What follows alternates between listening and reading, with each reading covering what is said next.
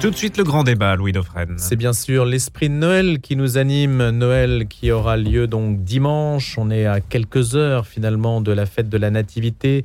On se posera des questions simples à la lumière, tenez, de Tribune dans le Figaro, dont on parlait d'ailleurs cette semaine. L'Église est-elle encore audible? Et puis, euh, quel euh, message peut-on faire passer aujourd'hui? Le pape François a parlé d'un Noël triste, d'une éventualité d'un Noël triste comme la guerre en Ukraine peut nous inviter à le penser. On parlera bien sûr du mondial de football, du parcours des Bleus et de cette épopée. C'était il y a une semaine, c'était, bah écoutez, c'était il y a dimanche, finalement une semaine avant Noël. C'est aussi au menu de ce grand débat.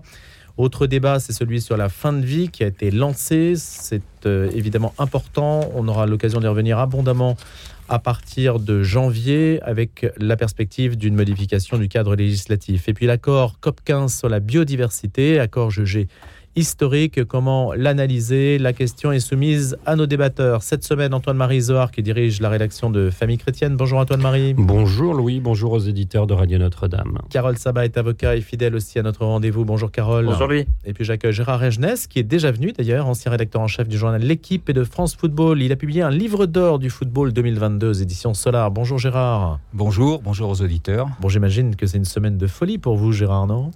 Ah ben non, là c'est la semaine de récupération. on, a fini très fatigué. C'est la troisième mi-temps. Avec les prolongations, les tirs au but, c'est épuisant. Bon, paraît-il, c'est quand même une Coupe du Monde. La France termine troisième au classement FIFA, d'ailleurs.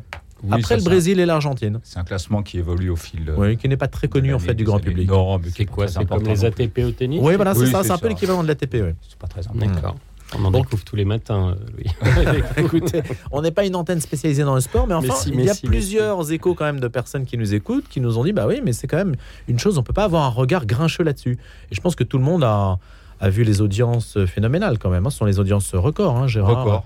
Absolument record, de cette Coupe du Monde qui finalement a enterré toute idée de boycott. C'est celle qu'on devait boycotter, c'est voilà, ça c'est celle qu'on devait boycotter. C'est ah, boycott ceux qui s'intéressent pas au foot et puis finalement bon ils regardent d'un œil quand même quand il y a la France. C'est plus facile de boycotter quand la France est éliminée rapidement. C'est bien difficile quand la France marche bien. Bon, ça c'est un peu c'est un peu secondaire en vérité. Quelle est la recette du succès français quand même? Parce qu'on peut parler de succès malgré tout, malgré cette défaite en finale. Bah, Allez, Gérard Regenès, vous commencez. non, on peut pas parler de succès. Euh, on ne peut pas parler d'échec, c'est assez paradoxal. L'équipe de France a été quatre fois en finale depuis 1998, euh, elle n'a jamais perdu en finale, mais elle a gagné que deux Coupes du Monde, puisque deux fois elle a été battue au tir au but. Alors statistiquement, ça compte comme un match nul, puisque le score final est, eh oui. est un résultat nul. Donc, euh, donc voilà. Après, l'alchimie d'un match de foot est, tellement bizarre que on ne sait pas très bien comment ça fonctionne, puisque là, on va pas raconter le match. Tous ceux qui l'ont vu ont bien constaté que pendant 75 minutes, l'équipe de France a été quasiment inexistante. Dans les vapes et qu'elle a quand même failli hmm. remporter cette Coupe du Monde. Bon, ça, c'est le, le, football. Après, alors on parle de Didier Deschamps, qui est un, grand entraîneur, un, un fédérateur. C'est ça qui compte, un fédérateur, puis quelqu'un qui, qui connaît le football, bien sûr, mais c'est pas tant le football que les footballeurs hmm. qu'il faut connaître quand on est sélectionneur, c'est-à-dire l'esprit du footballeur, l'ego du footballeur, euh, l'alchimie d'une équipe. Tout ça, c'est c'est pas des choses euh, simples. Quand on côtoie les, les, grands joueurs de football, ce sont des choses extrêmement compliquées. C'est le problème de la gestion des stars, tout simplement. Dans un sport collectif, parce que dans un sport individuel, c'est assez simple. Euh, je veux dire, ou Federer, ou Nadal, ou Djokovic, qui s'autogèrent, si on veut, avec leur team mm. personnel qu'ils ont choisi eux-mêmes. En vérité, ils choisissent leur entraîneur, ils choisissent. C'est pas pareil dans un sport collectif. C'est beaucoup plus compliqué. Et ça, c'est la force de, Didier Deschamps, qui, a, qui, a, qui était loin, loin, loin d'être euh, un grand footballeur mais qui était un élément indispensable quand il était joueur. C'était le, le catalyseur. Le catalyseur, l'élément fédérateur, le rassembleur. le rassembleur, celui qui savait parler et qui utilisait les mots justes. Et, et Finalement, c'est une histoire de verbe, en fait. oui, bien sûr. Et il a, ça, c'est un mot important, le verbe. Et, et il a su euh, reproduire ça dans sa carrière verbe dans les pieds. de sélectionneur. Parce qu'au commencement était le verbe, bien sûr. Je ne vais pas vous l'apprendre. Et bien sûr, bien sûr, bien sûr, quelqu'un qui est là pour euh, diriger un groupe d'êtres humains. Et voilà, c'est son expression orale. Mais plus personne ne veut passer après Didier Deschamps maintenant, parce qu'il va sans Si, si, si, Zinedine Zidane n'attend que ça, il est dans les starting blocks. Il va re-signer Didier Deschamps, non? Oh oui, oui, oui. il, va prolonger. Il va mon avis, c'est son avis qui compte. Oui, oui, bien hmm. sûr.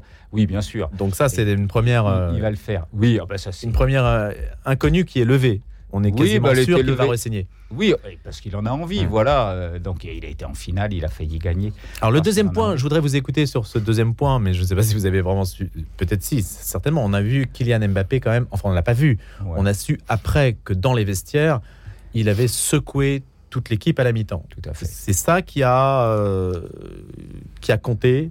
On a l'impression que c'est quand même la, la, le centre, le l'élément fédérateur de cette équipe. Est-ce que c'est lui? Bah, Gérard bah, Avec Giroud peut-être ou avec. Euh, oui, non, mais c'est comme euh, si on dit bah, l'Argentine c'est Messi. Oui, l'Argentine c'est Messi. Vous enlevez Messi de l'équipe d'Argentine, euh, c'est plus la même équipe. Vous enlevez Mbappé de l'équipe de France, non, elle va pas en finale. elle n'est pas sur le point de, la gagner. Alors effectivement, on a on a découvert ce discours de Mbappé, c'est une première, c'est-à-dire c'est une sorte de prise de pouvoir parce que le pouvoir dans, un groupe, ça se prend, ça se conquiert pour ceux qui veulent. Et puis il y a, ceux, il y a les suiveurs, et puis il y a les meneurs. Mais c'est partout pareil, hein, c'est dans tous les domaines. Et donc, euh, voilà, c'est lui le patron. Maintenant, c'est lui le patron, c'est le meilleur joueur et c'est le patron.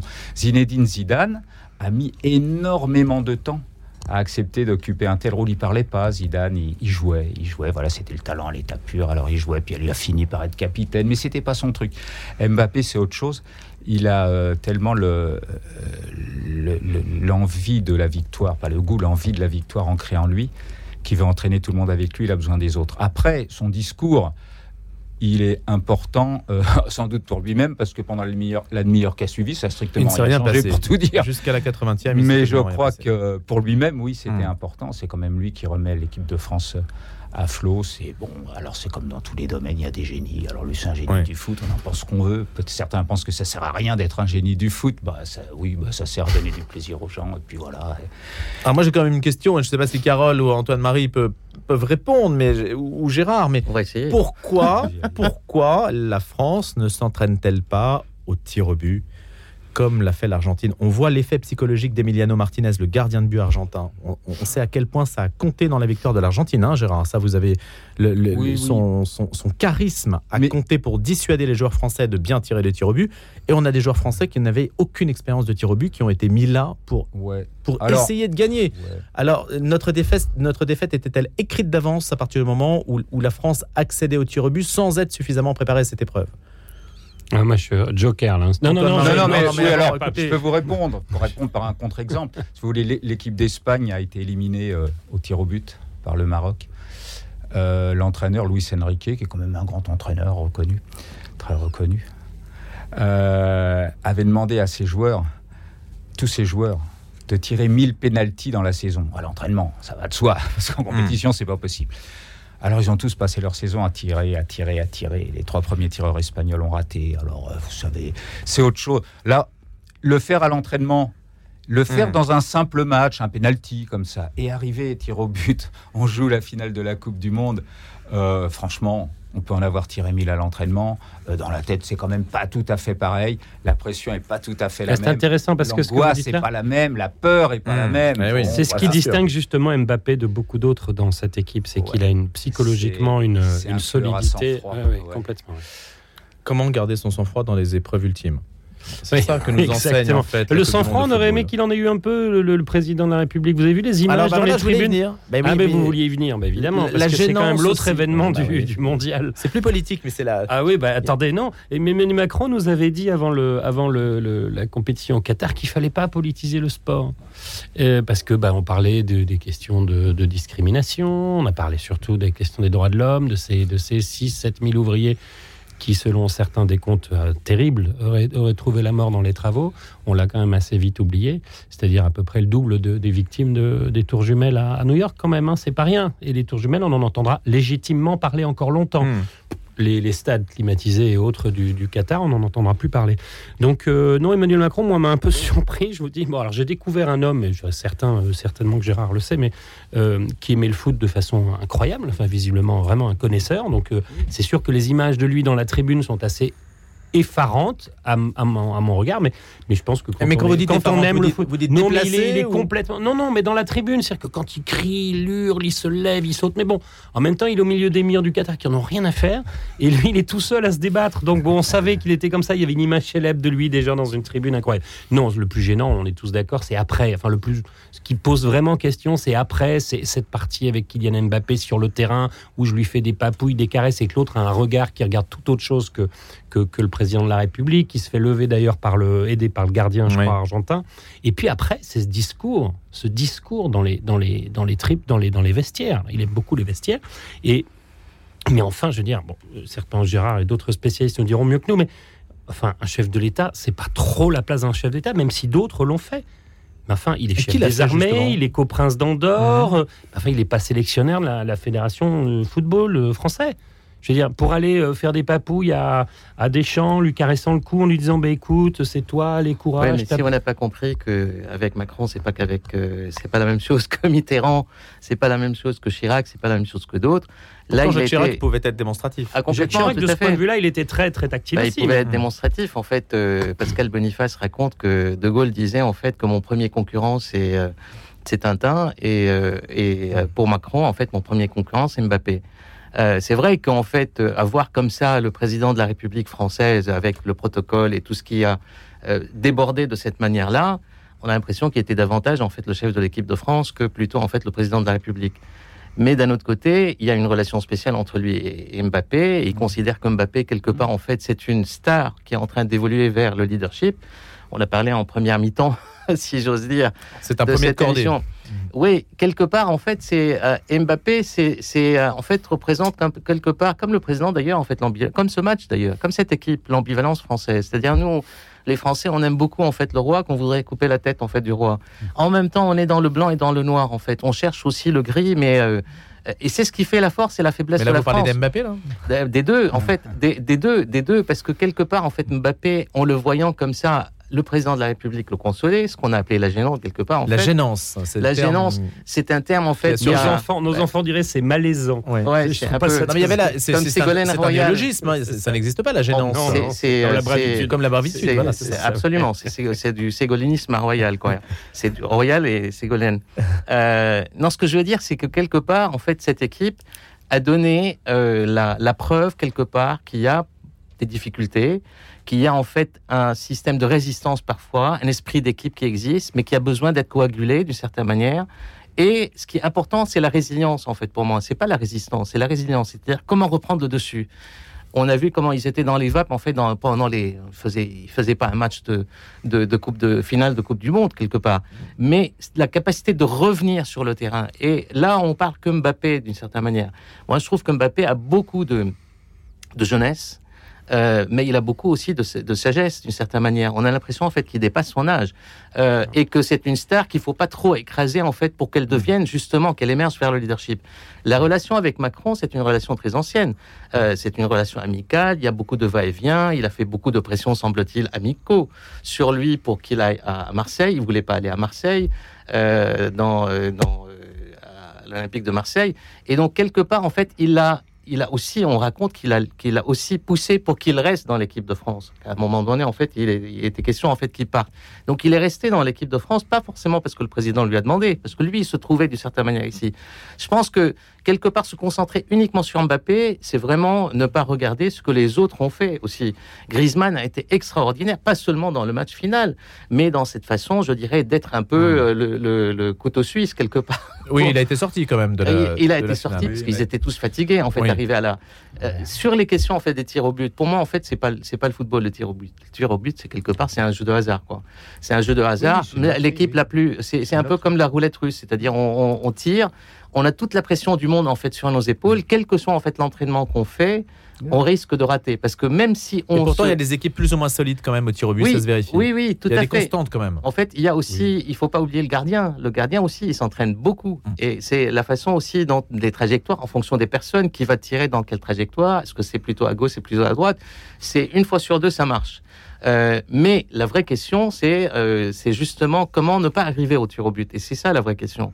Et je pense que ce que l'équipe de France a donné comme exemplarité, c'est qu'il y a dans cette équipe euh, des, des petites stars, en fait, des stars intéressantes. Ce qui manque, c'est encore davantage de coagulation. Et je ne pense pas que quelqu'un, même si j'adore en fait Zinedine Zidane, que quelqu'un comme Zinedine Zidane a cette capacité, je dirais, d'être catalyseur de la même manière comme Deschamps. Euh, c'est une star, Oui, Zinedine ça. Zidane. Enfin, il a entraîné le Real Madrid, il a été trois fois, il a gagné trois fois la Ligue des Champions consécutivement, ça n'avait jamais été fait. Alors le Real Madrid, c'est son club, c'est autre chose. hein. C'est son club, c'est autre chose, Mais- et c'est pas mais- l'équipe de mais France. Malgré tout, bon, il, a un palmarès. Après, pour revenir à, à, à- à cette équipe de France, euh, c'est pas une grande équipe de France, hein, faut pas se tromper. Euh, c'est une bonne équipe, mais qui n'avait pas, pas le, potentiel en elle d'être en finale de Coupe du Monde. Donc elle s'est dépassée, elle s'est surpassée. Pourquoi? Parce qu'il y a Mbappé. Mbappé, faut pas le regarder seulement comme un joueur de foot. Sa relation avec Emmanuel Macron, bon, bah, elle, est- ce qu'elle est. Ça, ça, dépasse bien sûr le cadre de la présidence euh, de la République.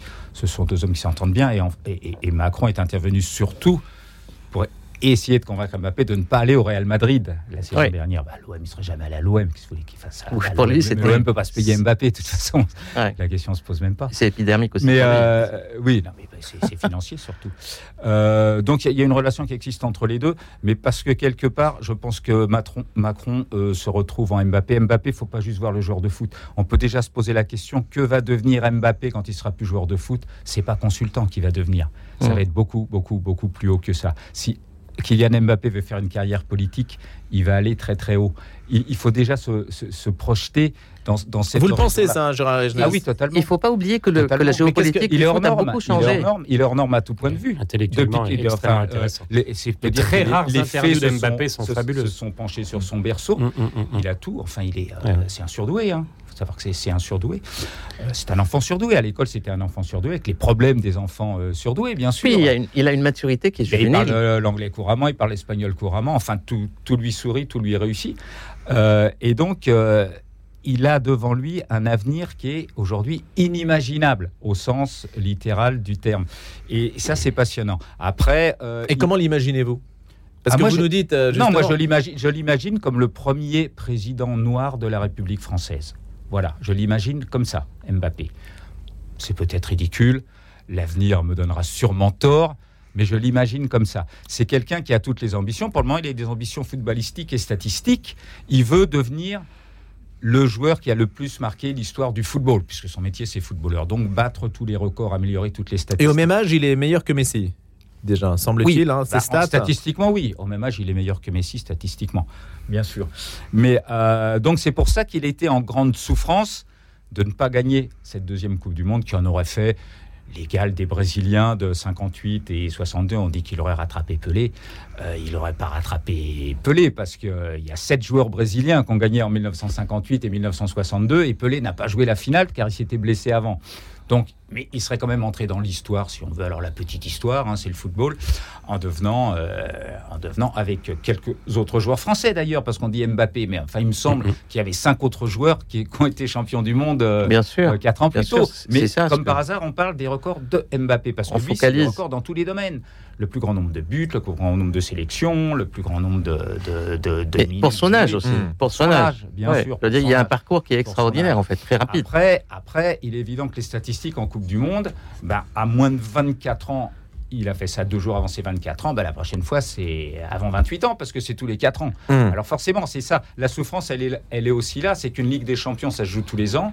La Coupe du Monde, quand on la rate, c'est un minimum de 4 Il y a ans. Est-ce que vous pensez, est-ce que vous pensez que là, là, le geste d'Emmanuel Macron doit être donc interprété politiquement à la lumière Bien de l'ambition qu'il peut prêter à Kylian Mbappé Oh, que c'est ça l'idée? J'en suis... Alors, euh, au-delà du Ah, fait que y a c'est un fan de foot, il faut... bien sûr, on voit son Non, il y a l'idée de bon, il y a-. Moi, y la récupération d'image, parce d'accord, que- mais il n'y a pas que ça. Vous nous dites qu'en fait, mais euh, parce que c'est spontané, c'est naturel. Franchement, quand on aime le foot, C'est- dire, pas j'aime le spontané. foot. Moi aussi, je deviens dingo parfois. Je deviens dingo. On est devant la télé, Hmm. dans un stade, on devient dingo.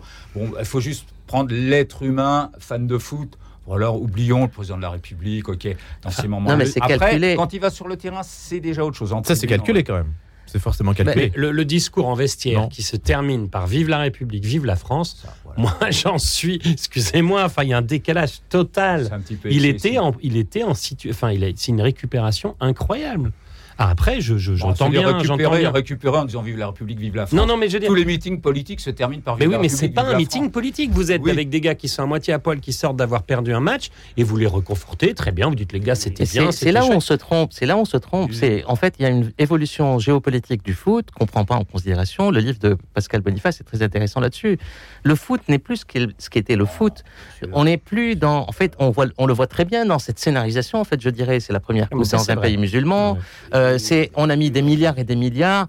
Euh, je veux 220 dire, milliards pour le tout, Qatar. tout autour, le, le match n'est qu'un épiphénomène quelque part dans une scénarisation politico-médiatique est beaucoup plus globale et, et- et de consommation. Et donc, on est là dans un phénomène. Et cette coupe, il faut la, la disséquer d'une manière très. Là, je parle parce qu'en fait, c'est la région du Moyen-Orient, je connais très bien, etc. Mais il y a eu beaucoup d'aspects problématiques, je dirais, dans la manière en fait dont les, les, les équipes ont été identifiées, non plus à travers l'esprit du foot, à travers l'esprit, je dirais, de, de la, du mondial, euh, d'une mondiale et l'esprit olympique quelque part, mais à travers l'esprit identitaire, identitaire, Bah, le parfois Maroc, c'est le religieux, cas. parfois Bien sûr, bien identi- sûr, le Maroc. pas seulement. Et donc, euh, dans ce contexte-là, Oui, cette mais le Maroc, par exemple, le Maroc a voulu euh, et, et- et- et compte capitaliser en Et fait Macron dans diplomatiquement sur son, son parcours au. Macron est dans ce registre, c'est-à-dire quand tu dis en fait que ça t'étonne qu'il fasse un peu ce... On est dans ce contexte. Oui, je Macron, comprends, je Ma- Macron, il est parfaitement, il sait très bien qu'il y a la compétition entre les équipes, mais il y a derrière les équipes la compétition beaucoup plus importante entre les représentants. Quand le prince du, du Qatar en fait donne en fait cette jalabia en fait qu'il a Mm. donné à, à Messi, c'était un, un- on n'a parlé que de ça par la suite. On n'a plus parlé en fait ni du, du maillot de Messi, Mm. ni de la Coupe du Monde. On a parlé en fait de ce symbole et on a commencé à disséquer partout dans le monde ce symbole-là. Qu'est-ce que ça signifie? Est-ce que c'était lui faire honneur ou c'était lui donner un, un cachet quelque part à cette, à cette Coupe du Monde Et donc, euh, on sort. Donc, ce, Et ce comment l'interprétez-vous ben, moi, je pense qu'il y a les deux. Il y a les deux. Mhm. Et Macron, en fait, quand il a été euh, euh, dans, cette, dans ce registre-là, il a été consciemment et pas inconsciemment. C'est pas en fait des excès d'émotion.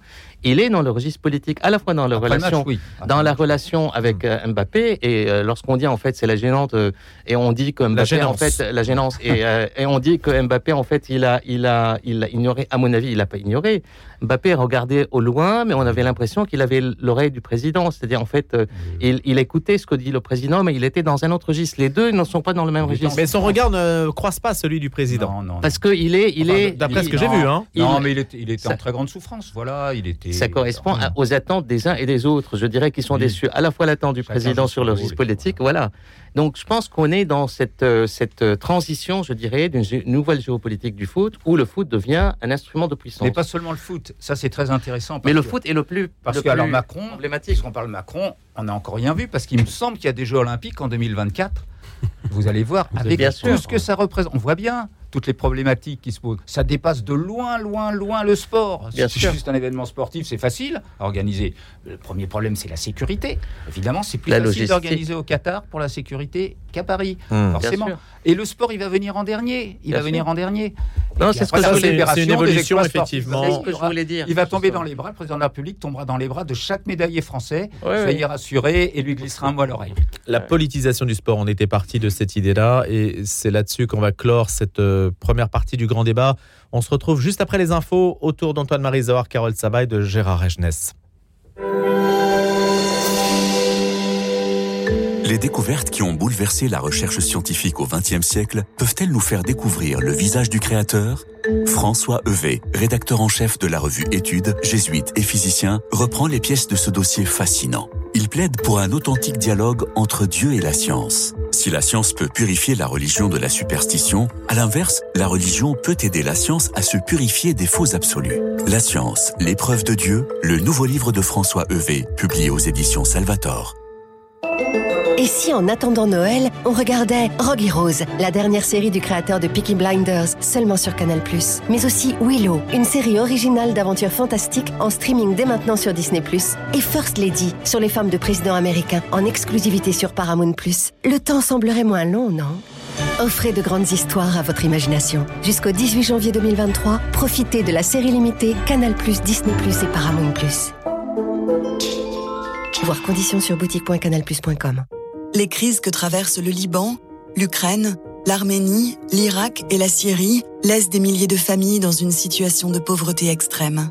Les chrétiens d'Orient, qui œuvrent au service de tous dans les domaines de l'éducation, de la santé et du patrimoine, ont besoin plus que jamais de notre soutien. Avec l'œuvre d'Orient, aidez-les en faisant un don sur œuvre-orient.fr ou par chèque à l'ordre de l'œuvre d'Orient, 20 rue du Regard 75006 Paris.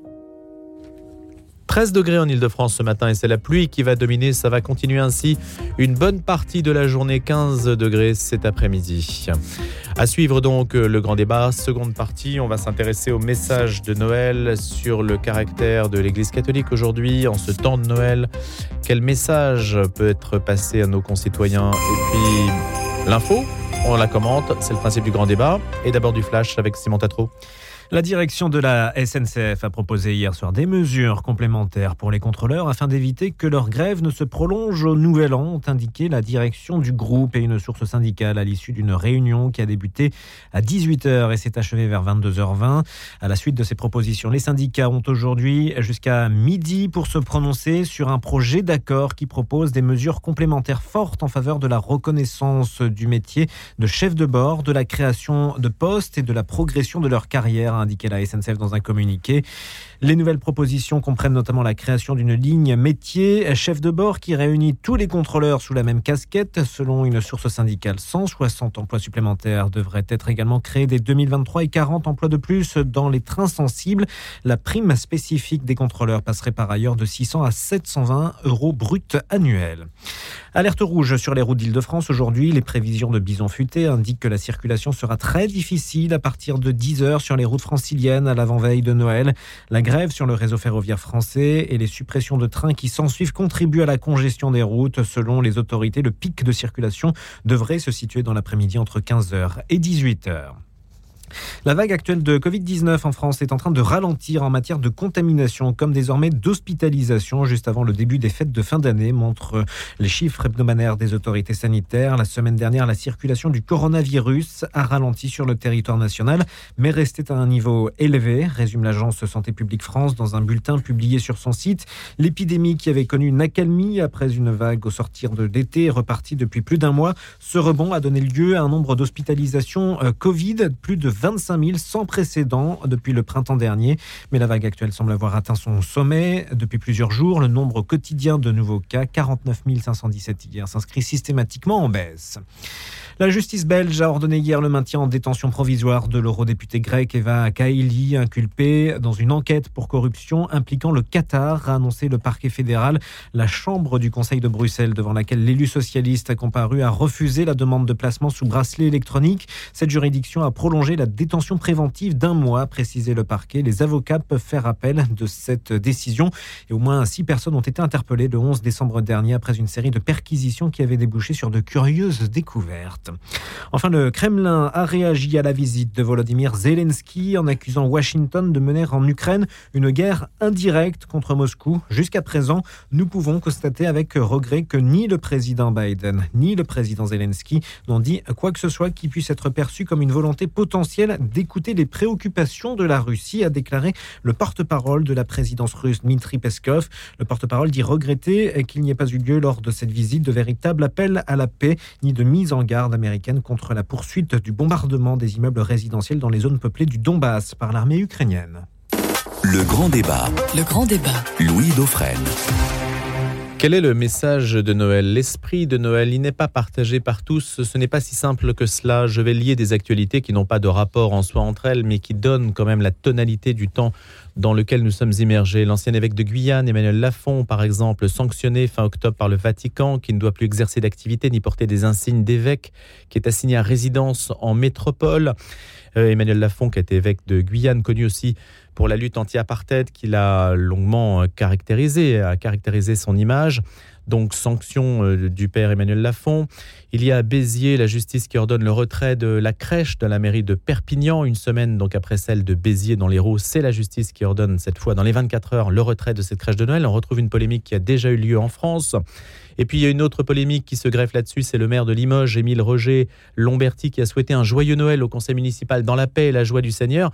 mais ça a créé une polémique. La gauche s'est offusquée, la toile s'est enflammée. Voilà quelques-unes euh, des actualités, des événements que nous avons sous les yeux et qui donnent un peu, non pas l'esprit de Noël, mais l'esprit dans lequel certains vivent Noël. Qu'est-ce qu'on peut répondre à ça? Qu'est-ce qu'il y a à dire là-dessus? Est-ce que on peut. Alors j'ajoute aussi la tribune de Jean de Saint-Chéron et de Guillaume Cuchet dans les pages du Figaro, à laquelle monseigneur Mathieu Rouget, évêque de Nanterre, a répondu sur un, fait très précis, c'est qu'aujourd'hui plus personne, par exemple, ne connaît le nom de l'archevêque de Paris. C'est ce qui a été dit, euh, ce qui est quand même étonnant quand, quand on connaît la place qu'occupe un archevêché comme celui de Paris. Donc il y a aussi un problème d'effacement culturel. Qu'est-ce qu'on peut dire là-dessus, Antoine-Marie Zohar On peut dire juste que Dieu va venir. Et ça, je vous assure que c'est une certitude. Oui, oui, oui. Et puis c'est même pas Dieu va. Il est déjà. Hein. c'est Dieu vient. c'est Dieu vient. J'ai d'ailleurs euh, modestement intitulé mon éditorial de la semaine Dieu vient.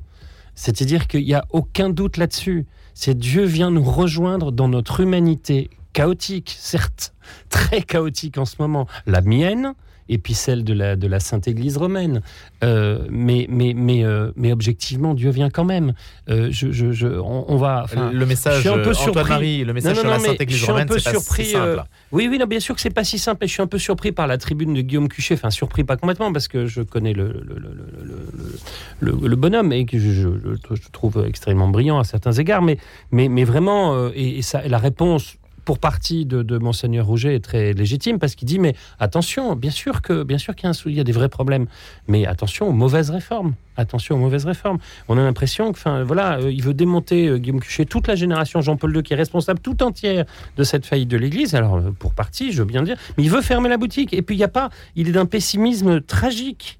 les abus sexuels, va finir par achever tout ce qui reste de catholicisme en France. je sais que c'est une formule, mais, mais est-ce qu'il prépare les gens au, baptême dans en paroisse? Est-ce qu'il fait la séance de catéchèse comme Madame mon épouse? Est-ce qu'il prépare la messe de Noël et les chants en paroisse comme j'ai le privilège de le faire? Je, je, mais je serais content d'en parler avec lui directement. Mais il se passe des choses. On, prépare vraiment Noël dans nos paroisses. Et il y aura du monde. Il y aura un monde de dingue dans nos paroisses euh, demain soir. Alors peut-être plus à la messe de 6 heures que certains curés appellent la messe apéro qu'à la messe de la nuit à 22h30 ou 23h. Quoique. Bon, quoique, ça dépend, ça dépend des lieux. Et il y aura parfois des messes, c'est le cas chez moi, comme plein, d'endroits, une messe à 18h ou 19h, puis une messe à, à, 22h. On se dit, mais c'est pas très catholique de célébrer la messe à 18h. Bah, t'es gentil, mon coco, mais la vie est ainsi faite que les familles, euh, c'est peut-être plus simple pour certains. Puis même le pape François, il célèbre à 19h30 euh, au Vatican, la messe de minuit, comme on disait autrefois. enfin, c'est la messe de la nuit, liturgiquement. Donc, ce que je veux dire par là, c'est que Dieu vient quand même. Euh, c'est à nous, effectivement, c'est le problème, c'est nous. Est-ce que nous, nous sommes prêts? C'est-à-dire que Noël, c'est pas une fête du passé. C'est pas là, c'est pas le, c'est pas un anniversaire. Euh, contrairement à ce qu'on a pu expliquer peut-être à nos enfants, peut-être pas les nôtres, mais euh, c'est pas non plus une fête de l'avenir. C'est une fête de maintenant. C'est-à-dire que Dieu vient maintenant, là, demain soir. Est-ce que je suis prêt pour l'accueillir? Alors, est-ce que l'Église catholique en France est prête pour l'accueillir? Ça, c'est autre chose. C'est extrêmement compliqué. Euh, mais, mais écoutez, c'est pas les, les, réformes de Guillaume Cuchet sur le célibat sacerdotal qui vont faire sortir l'Église de France de sa décrépitude. À mon avis, au contraire, va finir par l'accélérer. Oui, il a raison sur le besoin de plus de femmes, plus de laïcs dans les instances de l'Église, mais la vieille rengaine, euh, ça va, ça suffit. C'est une attaque en règle du clergé. Euh, écoutez, il y a des prêtres qui souffrent énormément. Donc il nous faut être à leur côté. Voilà. bien sûr qu'il y a des, brebis galeuses, très galeuses, femmes et chrétiennes, en hein, été malheureusement un peu fait le travail euh, comme quelques autres en parlant. c'est vous qui avez sorti la, sortant l'affaire Sentier qui a, Sentier, qui a et qui malheureusement et je termine là-dessus parce qu'on me dit parfois je reçois quelques courriers de lecteurs mais est-ce qu'il fallait vraiment le faire? Mais attendez, l'affaire Sentier, il y avait deux victimes connues, deux victimes connues. Nous avions leur identité, on nous a demandé de pas le faire, on l'a pas fait.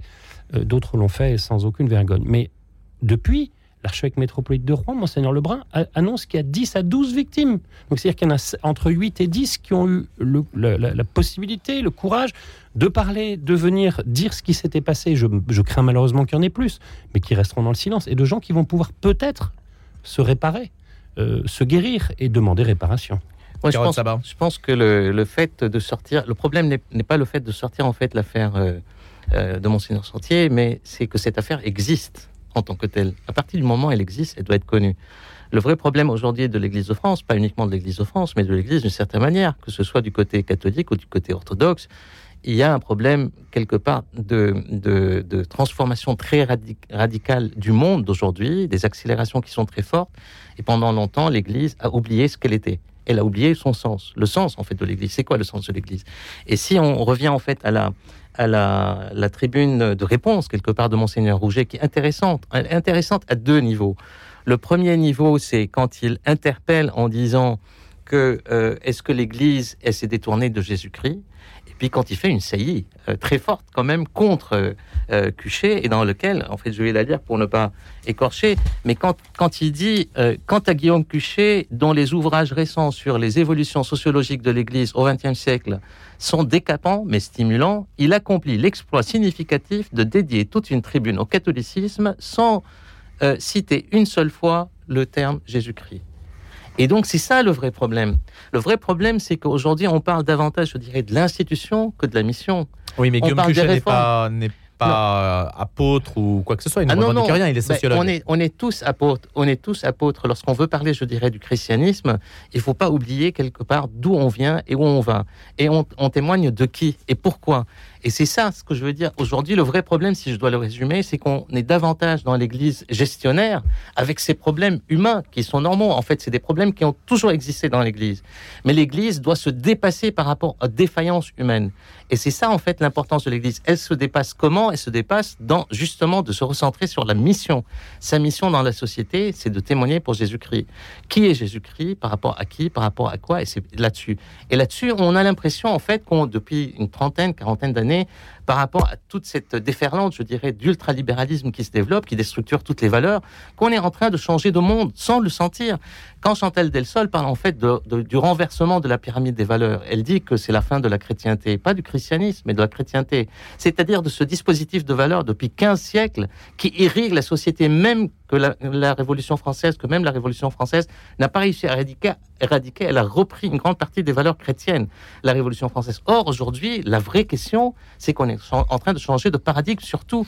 On en parlera sur la fin de vie. Hmm. C'est le changement de paradigme, c'est l'élasticité, moi, ce que j'appelle l'élasticité des valeurs. Donc c'est de cela qu'il faut parler en fait. Il faut se recentrer sur la mission. Bien sûr, il mm. faut qu'il y ait des réformes en fait dans l'institution, mais ne parler que de ça, c'est passer à côté de l'essentiel. Et c'est ce que je pense en fait la, tribune de monseigneur Rouget voulait dire. Mm. Faire un bon diagnostic, ça c'est le plus important. Allez, on met la balle au centre pour Gérard Jeunesse sur cette question-là. Gérard Alors, je ne sais pas si j'ai la légitimité pour m'exprimer sur ce problème. Pour moi, j'ai. Comme nous, la légitimité sur le problème. L'esprit de Noël. L'esprit de Noël. Et, j'ai bien entendu euh, ce qui, ce qui vient d'être dit. Euh, moi, Noël, c'est quelque chose que je suis allé chercher, que j'ai dû découvrir parce que je ne suis pas chrétien de naissance. Donc, euh, chez moi, on ne faisait pas Noël, on faisait Hanouka. Euh, donc, l'esprit de Noël, je suis allé le chercher. Je suis allé le chercher, je suis parti à sa découverte parce que, voilà, bon, j'ai écrit là-dessus. Mais il y a les deux mêmes dates concomitantes, non? Oui, oui, c'est cette année. on, est, on est en plein dans on est en plein, en plein moment. Mais euh, bien sûr, après, il y a le, message de Jésus qu'on ne peut pas laisser passer. On ne peut pas laisser passer. Il faut, faut aller jusque-là. Dans la Bible, au moins, il faut aller au moins jusque-là. Et euh, l'esprit de, l'esprit de Noël, le, côté euh, Dieu vient, là, j'entends. Moi, ce qui m'intéresse, c'est que de savoir qu'il y a du divin en chaque être humain, mais qu'il faut aller le chercher. Il faut aller le chercher, il est quelque part, il est enfoui en chacun d'entre nous. Et si on arrive à le trouver, alors sans doute, oui, il y a un ange gardien qui va nous amener euh, sur des rives un peu plus enchantées que celles euh, où on va, on va aboutir si on se laisse dériver. Il ne faut pas se laisser dériver. Et, donc, euh, j'étais fasciné, étant gamin, par, Noël, parce qu'on ne le faisait pas, c'était une frustration, forcément, surtout en France, vous mmh. imaginez, surtout en France. Et quand j'ai quand j'ai découvert ça, euh, c'est pas tellement la fête. La fête, c'est très bien de faire la fête, mais on fait souvent les fêtes en France. On n'arrête pas de faire des fêtes. Euh, euh, c'est le message. C'est le message. C'est-à-dire, qu'est-ce que ça veut dire? Qu'est-ce que ça implique? Pas seulement le jour de Noël, ça c'est trop facile, forcément. Si c'est pour dire, je fais Yom Kippour, je suis juif le jour de Yom Kippour, bah oui, mais les 364 autres jours, je suis quoi? Bah, je suis un être humain qui est arrivé là, pas par hasard Qu'est-ce que, qu'est-ce que je dois faire de ma vie? Qu'est-ce que je peux faire de bien? Ouais, forcément, parfois je fais des choses pas bien. J'ai sûrement fait du mal. Comment faire pour en faire moins? Comment faire pour faire plus de bien? Pour aimer plus?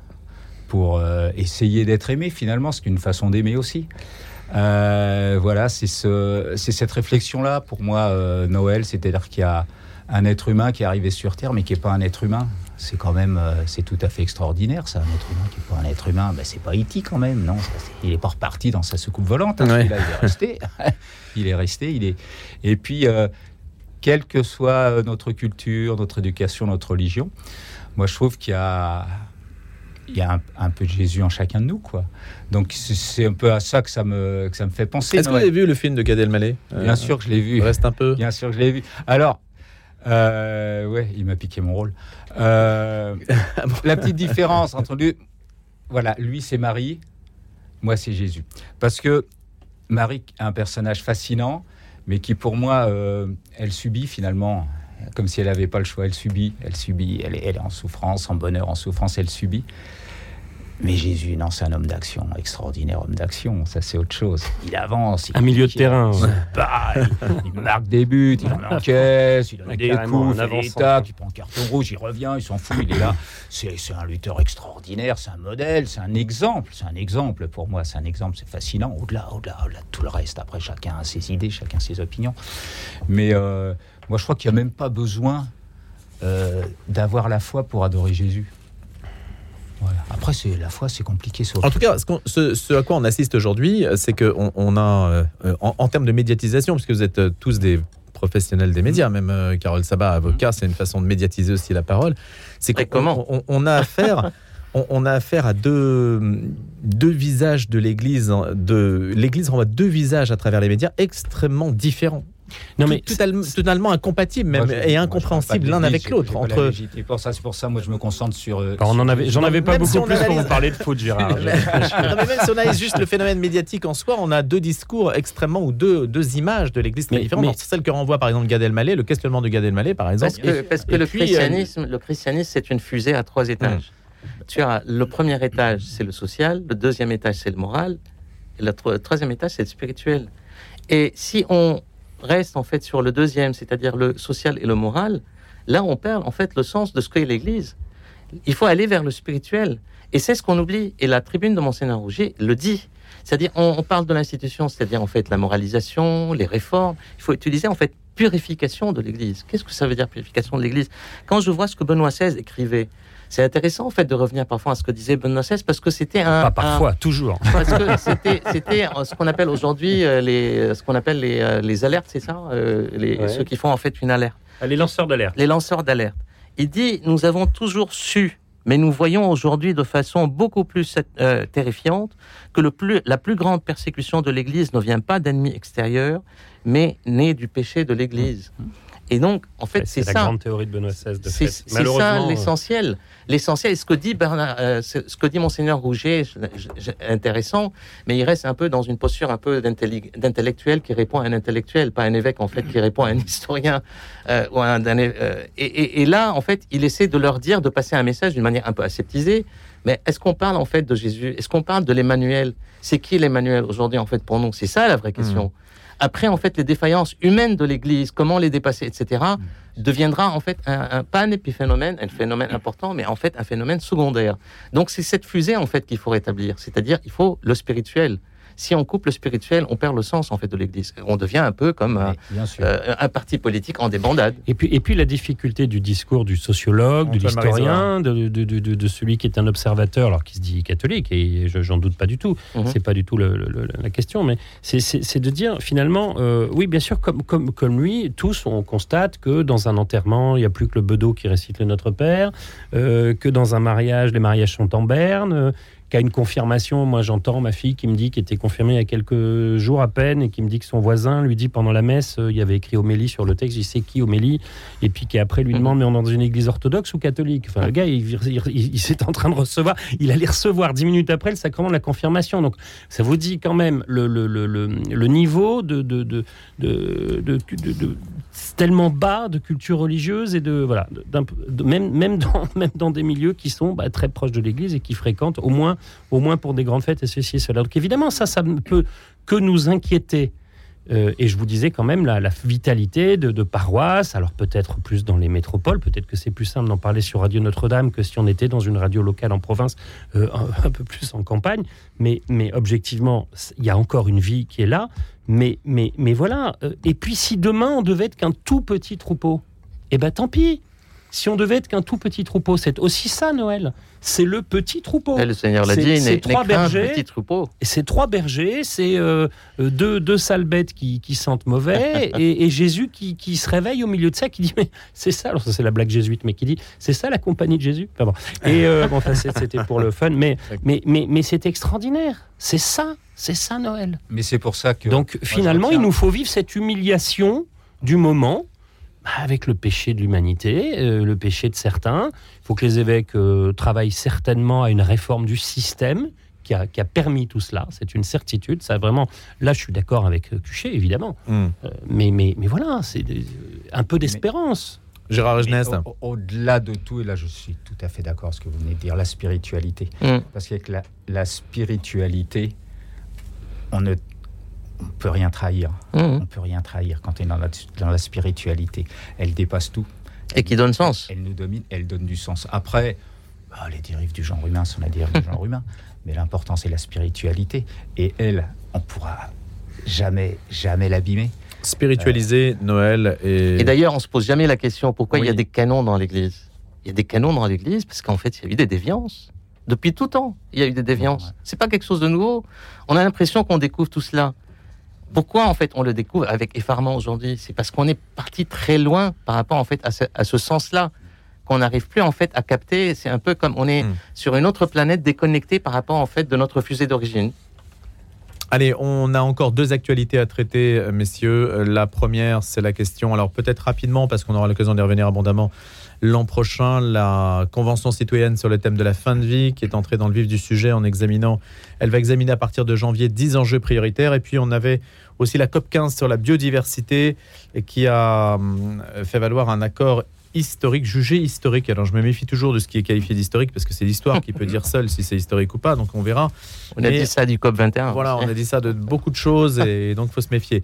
Euh, par quoi voulez-vous commencer? Est-ce qu'il y a une euh, Carole, Antoine-Marie sur la question? L'euthanasie, je pense en fait la fin de vie, juste de deux Carole. mots, deux mots euh, pour résumer vraiment euh, ce que je disais tout à l'heure, c'est-à-dire on est en train de changer de paradigme. C'est-à-dire on est en train de passer de l'accompagnement de fin de vie à donner la fin de vie. C'est pas du tout la même chose. Donc on passe vraiment donner la fin de vie, c'est-à-dire en fait un acte positif qui donne la fin de vie et qui aboutit à une forme de suicide assisté et d'euthanasie, qu'elle soit passive ou active, c'est pas ça le sujet. Pourquoi on en arrive là? C'est parce que justement, on est en train de perdre le sens de toutes les valeurs en fait qui ont constitué cette société, cette, euh, ce, patrimoine judéo-chrétien. Et aujourd'hui, que ce soit les chrétiens, les juifs, on le voit très bien. Par exemple, la dernière euh, réunion de la Convention citoyenne il y a une semaine a été apparemment très décevante. Moi, j'ai eu des échos de l'intérieur, en fait, très décevantes parce qu'il y avait un tel décalage, un tel fouillis. Tout le monde ne savait pas de quoi on parle. On parle de choses qui sont devenues très élastiques parce qu'elles ont perdu tout le sens, le contenant et le contenu quelque part. Mais justement, il y a un rôle à jouer pour les personnes qui veulent apporter Ben, du contenu. le problème, le problème, c'est que d'une manière générale, à cause de X raisons sociologiques, mais aussi philosophiques et autres, on a perdu le sens de l'Église, on a perdu le sens du religieux, on a perdu le sens du cultuel et le culturel qui est lié au cultuel, de telle manière que notre discours, le discours des cultes, n'est plus aujourd'hui audible. Ce que dit en fait Monseigneur Roger aussi, il dit en fait les évêques, le discours des évêques n'impacte plus la société, et il le reconnaît Et là, il y a une occasion toutefois Voilà. de se faire entendre, même Et si... ça, c'est important. Hmm. Mais c'est important de savoir pourquoi on change de paradigme. On va avoir du ça, mal, les évêques, à ça. Antoine-Marie Par Zohar sur cette question. Non, non, non, mais euh, je, bon, ça fait déjà deux week-ends que la, la- la commission euh, euh, le- le- le- se réunit autour du CESE, le Conseil économique, social et environnemental. Il y a, la il y a Convention citoyenne. la Mm. Convention citoyenne, il y, a, il y a plus de 180 personnes qui ont été tirées au sort, pour rappel, et qui, pendant plusieurs mois, se réunissent le- le- les week-ends essentiellement pour, pour travailler. Le problème, c'est que les dés sont un tout petit peu pipés tout de même. hein. La toute première, la toute Pas un première petit peu. rencontre. Non, non, mais je, je suis, oui, je, je, d'être respectueux, mais non, mais totalement pipé. C'est-à-dire que la première semaine, premier week-end, ils ont eu ce qu'on a appelé un regard international sur la fin de vie. Il y avait deux représentants euh, suisses d'une association, d'une société qui s'appelle Dignitas, qui ont expli- expliqué Mm. comment on, on assistait au, au suicide en Suisse. Et puis il y avait Alors une médecin belge. en Suisse. Et il y avait une médecin belge favorable à l'euthanasie qui n'avait que, que à la bouche de regretter que finalement on puisse pas euh, ach- achever les, malades d'Alzheimer. Et à un moment, il y, a un, citoyen qui a dit Mais attendez, excusez-moi, dans le Larousse, il y a écrit que la définition du, mot homicide, c'est celui qui commet l'action de tuer un être humain. Est-ce que c'est pas un homicide? C'est-à-dire que pénalement, est-ce que. Ah, et puis là, il y a eu une espèce de flou dans la salle. Bon, et puis on n'en a pas discuté. Puis, une semaine plus tard, à toute vitesse, on a invité les responsables religieux. Monseigneur Laurent Ulrich, l'archevêque de, Paris, parce que moi je me souviens, que le, même je me souviens que c'est le nom de l'archevêque de Paris. Et, euh, et, puis, et puis quelques autres, euh, dont le, rabbin Corsia et tout ça, ils ont tous tenu le même discours. Et là, par contre, eux, ils ont été passés à la moulinette. Après, on avait le droit de dire si on était d'accord, pas d'accord. Donc c'est totalement pipé. Euh, je, on sait très bien où on va et moi ça me. C'est une fausse démocratie directe. Allez, on va en rester là. Inquiétant. Merci beaucoup d'avoir abordé l'actualité une nouvelle fois dans ce grand débat. Gérard Regenès, j'ai pas pu vous. Oui, oui, vous avez beaucoup parlé. Pas deux heures de plus Eh bien, écoutez, pourquoi pas. Mais ça sera à la rentrée. On se retrouvera avec plaisir. Je vous souhaite à tous un, joyeux Noël. Gérard Regenès, euh, ancien patron de l'équipe et de France Football. L'avocat Carole Sabat avec nous depuis déjà pas mal de temps. Et puis Antoine-Marie Zohar, directeur de Famille Chrétienne. Merci, à bientôt. Radio Don 2022. L'opération continue. Faites votre don sur radionotre-dame.com ou envoyez votre chèque au 6 boulevard Edgar Quinet, Paris 14e. Merci